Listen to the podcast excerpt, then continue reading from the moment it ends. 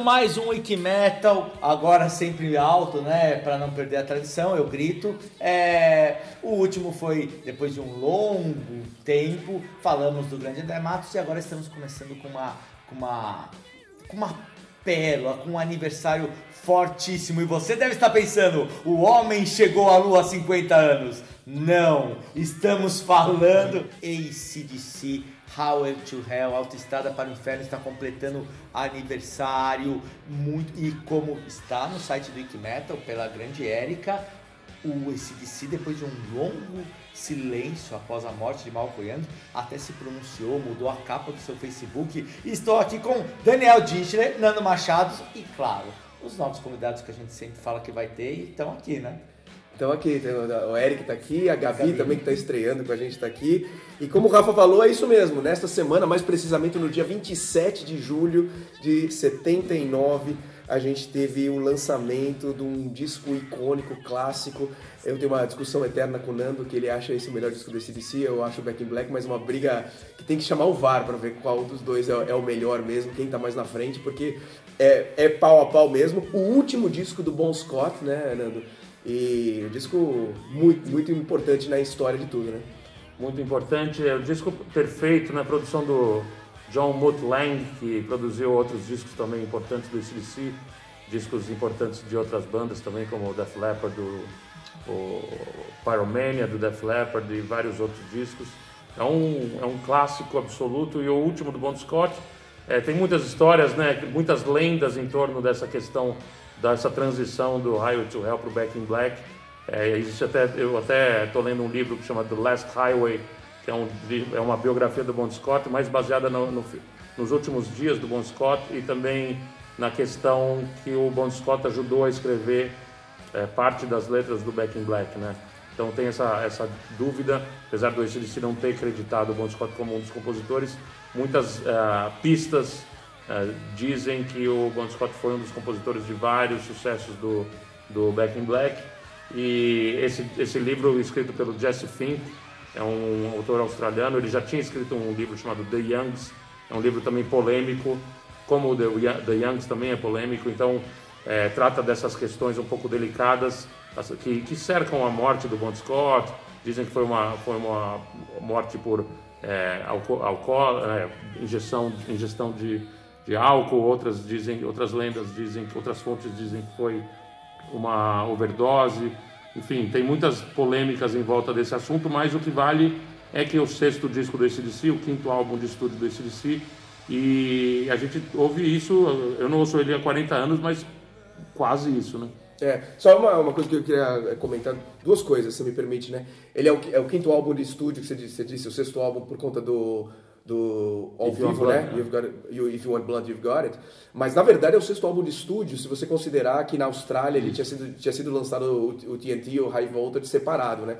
Pro mundo é o quinto álbum de estúdio, Isso. mas na real é o sexto álbum. É o sexto né? álbum de estúdio. É o sexto álbum. E a outra coisa que eu queria falar, que é uma coisa, uma história muito interessante desse disco, é sobre Mutlink, né? Que assim, todos os primeiros cinco discos do ACDC, eles foram produzidos pelo George Young, que é o irmão mais velho dos irmãos que Young. faleceu também há pouco que tempo. faleceu há pouco tempo. E o Harry Vanda. Esses dois caras produziram todos os discos do ACDC. Eles tinham uma relação, óbvio, o George, o George era o irmão mais velho dos outros dois, então uma relação muito próxima. E a Atlantic Records, que era a gravadora, ela quis o CDC na época não fazia grande sucesso nos Estados Unidos. Ele já tinha dominado a Europa, já tinha dominado a Austrália, claro. Mas nos Estados Unidos eles tinham até feito uma turnê no nosso podcast com o Eric Martin. Ele conta, inclusive, como foi essa primeira turnê dos Estados Unidos e ele, convivendo com os caras no backstage. É muito legal, quem quiser ouvir tá lá. Mas, mas essa imposição da Atlantic Records fez, forçou que eles trocassem de, de, de produtor. E a Atlantic trouxe um cara que chamava Ed Kramer que foi produtor do Jimi Hendrix, produziu também, também né? do, Kiss, produziu Destroyers, Led Zeppelin, exato, esse cara. E não deu liga. Os caras ficaram tipo três semanas no estúdio na, na Flórida, não era para gravar, era meio para compor, para fazer uma pré-produção, e os caras não se deram com o cara. E aí ele, a Atlantic Records falou assim: tá bom, então vamos trocar, e chamaram o Mutland, que daí foi super legal, eles gravaram depois em Londres o disco. Foi, é, é bem legal, acho, essa história do do, da produção, né? De como, como e chegou. Depois deu, tanto, deu, deu, tão certo que ele fez também o Back in Black e o For Those About to Rock, né? Tem, tem uma história interessante desse disco, que é daquela música o Nightcrawler, que existe uma lenda de um assassino serial. Na verdade, a música fala sobre um rapaz que entra no quarto de uma moça durante a noite sem ninguém perceber. E aí tinha um assassino na, na Austrália que ele dizia que esse era, essa era a música favorita dele. E justamente o que ele fazia era assassinar mulheres entrando no quarto. Só que aí, na verdade, o ACDC depois veio desmentir e falou que não era sobre isso, que na verdade era algo meio Romeu e Julieta de um namorado que entrava na casa da namorada sem os pais dela perceberem, entrava escondido. Mas ficou famoso, inclusive, esse assassino ficou conhecido depois como Night Stalker, porque ele justamente entrava na casa das pessoas para assassiná-las durante a noite. É, legal. E tem muito, muita história bacana, eu acho, sobre esse disco. É, que nem essa história que o Eric acabou de contar. É, tem, tem uma outra coisa curiosa, que essa, esse disco tem uma música chamada Love Hungry Man, né? E que numa entrevista o Angus falou que essa foi a pior música que ele já compôs, assim, ele acha a pior música que ele já fez. Ele, ele falou uma frase tipo assim, ah, eu acho que se você ouvir essa música, eu, você, pode, você pode dizer que eu tinha acabado de comer uma pizza que não caiu bem, assim, quando, quando eu compus essa música.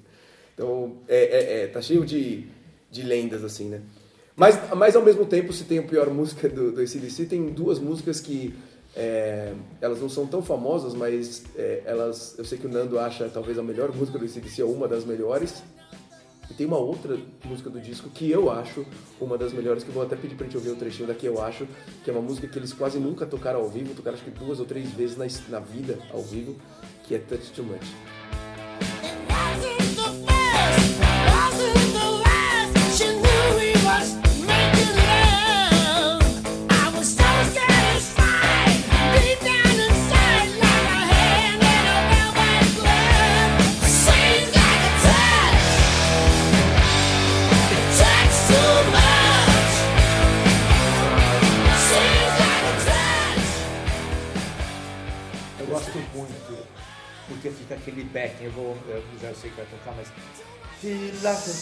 Dan, dan, dan, dan, too much, much too much. Sabe que fica aquela baixinha? É, é o Malcolm, é o Malcolm que, que, que reencarnou aqui. Much too much. Meu Deus do céu. E eu queria falar, isso, é, a gente tá raiva, ouvindo, né? mas não dá raiva não. É, eu também queria falar é, duas coisas rápidas. Que uma é que na Austrália saiu uma outra capa esse disco, não tá tradicional. E duas músicas, a gente que sempre gosta de comentar isso, entraram no filme Homem de Ferro. Vocês sabiam disso? Eu, Nossa. eu tenho até. Você gosta desses filmes? Não, não gosto. Eu tô- tô- E- tô- e- Vamos esperar porque então, vamos possivelmente desmentir essa história, mas vamos lá. Quais são as músicas? Ah, é. o Homem de Ferro, quer ver? É. Olha ele olhando, olha ele olhando. Higher to Hell e Fiona Blood You Got It, que foi o que deu o nome do disco ao vivo. Tomem essa, O durmam disco com vivo essa. foi antes desse disco. Do- do- então, que tem o mesmo nome, que é a música do disco ao vivo. Tá certo. Tomem essa, tomem essa, durmam com essa. E. É que eu pensei que você ia falar Shoot the Thrill. Tá- não, é, as duas entraram no Homem de Ferro, acho que dois. E, e é demais, porque sempre a gente comenta que põe o Megamente, lembra? Que Uhum. tem um monte de desenho que entra heavy metal. Qual que é a sua música que que Walk All Over You é a minha preferida.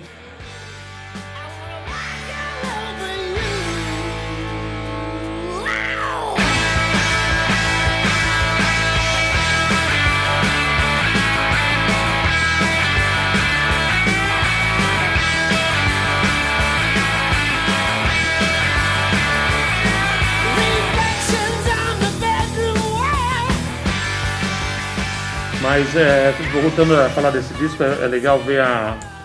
Tem uma caixa que foi lançada muitos anos depois da morte do Bon Scott, que chama Bonfire. Eu, eu recomendo a todos que ouçam. São alguns shows, eh, eles compilaram alguns shows dos últimas, das últimas turnê, turnês do ACDC. E tem algumas músicas do Raio to essa caixa é sensacional. Está disponível nas plataformas digitais também. Ah, legal. O- uma, uma coisa que, que eu acho que é, é curiosa desse disco, eu, eu acho que esse disco ele, ele tá em primeiro ou segundo, na minha opinião, em segundo, atrás do Back in Black, de toda, toda a discografia do, do, do, do AC/DC. Mas ape- apesar dele ser tão bom assim, é, ele, ele, pouquíssimas músicas são tocadas ao vivo desse disco. Tem, claro, a Highway to Hell, que é uma das músicas mais tocadas da história. Aliás, ela é a, a quinta música mais tocada na história pelo ACDC. Eles tocaram, sei lá, mais de 1.300 vezes essa música. O ACDC deve, deve ter feito uns 1.800 shows, então deve ter tocado em todos os shows depois do lançamento do, do to Hell. E depois tem Shutdown in Flames, que também é uma música bem tocada. Mas, mas se você pegar entre as 50 músicas mais tocadas do ACDC, tem basicamente essas duas, acho que Girls Got Rhythm também entra, entra nessa lista. E é muito diferente do Back in Black, que tem os hinos, tipo, no top 10 já tem Back in Black, tem Hells Bells, tem, tem no Shoot Me.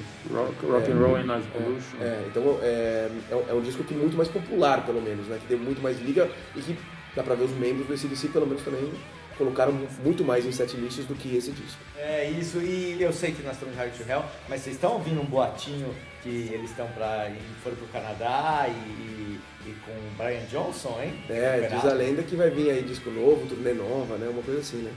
Vai esperar pra ver, vai ser muito legal se isso rolar no que vem. É, acho, que, acho que uma das coisas que, que, que o Leonardo falou, tem muita, muita lenda, muita coisa envolvendo esse disco, mas as, as letras das músicas e, e todo o, o conceito, não, não é um álbum conceitual, claro, mas é, a ideia, é, ninguém sabia que o, óbvio que o Bon Scott ia morrer em 1980, um ano depois desse disco, aliás, alguns meses depois. Mas o significado do disco acabou mudando um pouco é, depois da morte dele, né? Porque é, eu vi algumas entrevistas do Angus que ele falava que o Higher to Hell era uma, era uma citação, uma, uma, uma indireta direta a estar em turnê. Né? Estar em turnê era tipo estar na estrada do inferno, porque ele falava acorda às quatro da manhã, dorme assim numa van apertada, porque eles faziam muita turnê de ônibus, então dormia. Ele falava assim, puta, você dorme a um palmo dos, das meias do vocalista da banda, é um inferno. Então o Higher to Hell era um pouco nesse sentido. Depois que ele morreu, e que a letra ainda fala assim, pô, tô, tô descendo pro inferno, não vou deixar nada para trás, vou me divertir, a diversão tá no inferno, vou me divertir até o fim, e aí o cara morre, né?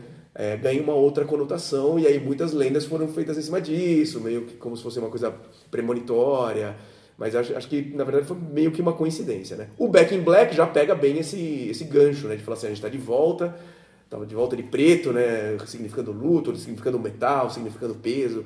Então, muito legal também essa, essa simbologia né, do, do, do, do. Não, muito legal que o ACDC significa na Austrália também um, é, um orgulho grande assim pro, pro som do país. É uma a banda principal, principal banda que veio de lá, mas é, eu tive lá há pouco tempo e, e conheci duas bandas muito legais que eu queria citar aqui, bem diferentes de estilos. Uma é o The Rum Jacks, é uma banda que é mais ou menos na linha do, do Flogging Molly, do, do Dropkick, uh, como chama? Dropkick Murphys. Isso. Meio Irish, assim, Meio, né? é, The Pogues, essas coisas. be heard across your disco town. It's all your party people, put your hands on your hips. I stomp up and down with the screaming shit. So I'm a survivor, I'll fix it with the fiber.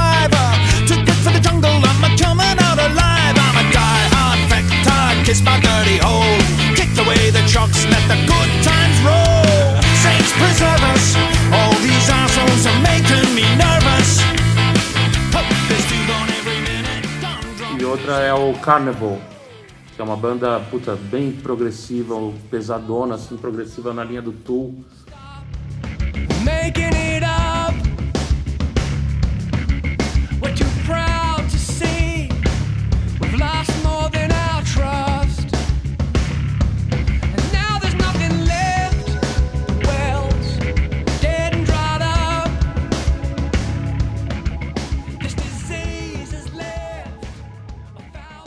A gente meio combinou que também no- nesse- nessa nova fase do nosso podcast a gente não ia se prender somente a um assunto e podia falar um pouco da nossa semana, ou de dicas, ou de coisas assim. Até eh, essas dicas do Nando são bem legais, elas têm o gancho de serem bandas australianas, mas também se não tivesse também não, não tem problema. Eu queria falar de um negócio que eu vi, um vídeo essa semana, e que eu, eu- eu- possivelmente eu já deveria ter visto esse vídeo.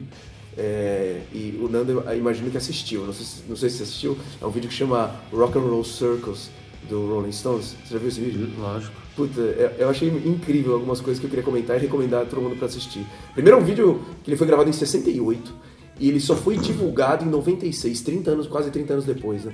Que os Rolling Stones não queriam divulgar esse, esse, esse álbum, eles fizeram um evento que durou, sei lá, 15 horas, criaram tipo um circo e gravaram um especial aí de uma hora, uma hora e pouco, é, com alguns convidados, onde eles mesmos, os Rolling Stones, tocam, e chamam outras bandas, outras, outras ah, personalidades da época, tudo dentro de um circo, meio temático. Ele diz a lenda que eles estão muito loucos, né, pra, pra aguentar 15 horas, assim, em 68, Todo mundo assim. muito doido, né? E dá pra ver no vídeo que, é, que não, dá, não precisa ter muita imaginação pra imaginar que eles estão muito doidos.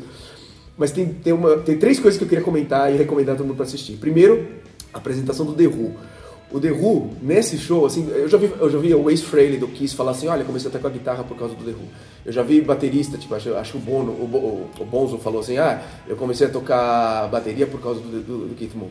É, então, já, já vi, uh, puta, tem mil pessoas... Muita gente fala que o falam- John Entwistle é o maior baixista é uma todos baixista da história, o Roger Daltrey, os trejeitos dele no palco. Ou seja, uma banda que influenciou geral, assim. E eu sempre fiquei pensando assim, pô, é legal, eu adoro o The Who, mas eu nunca tive tanta chance de ver eles ao vivo.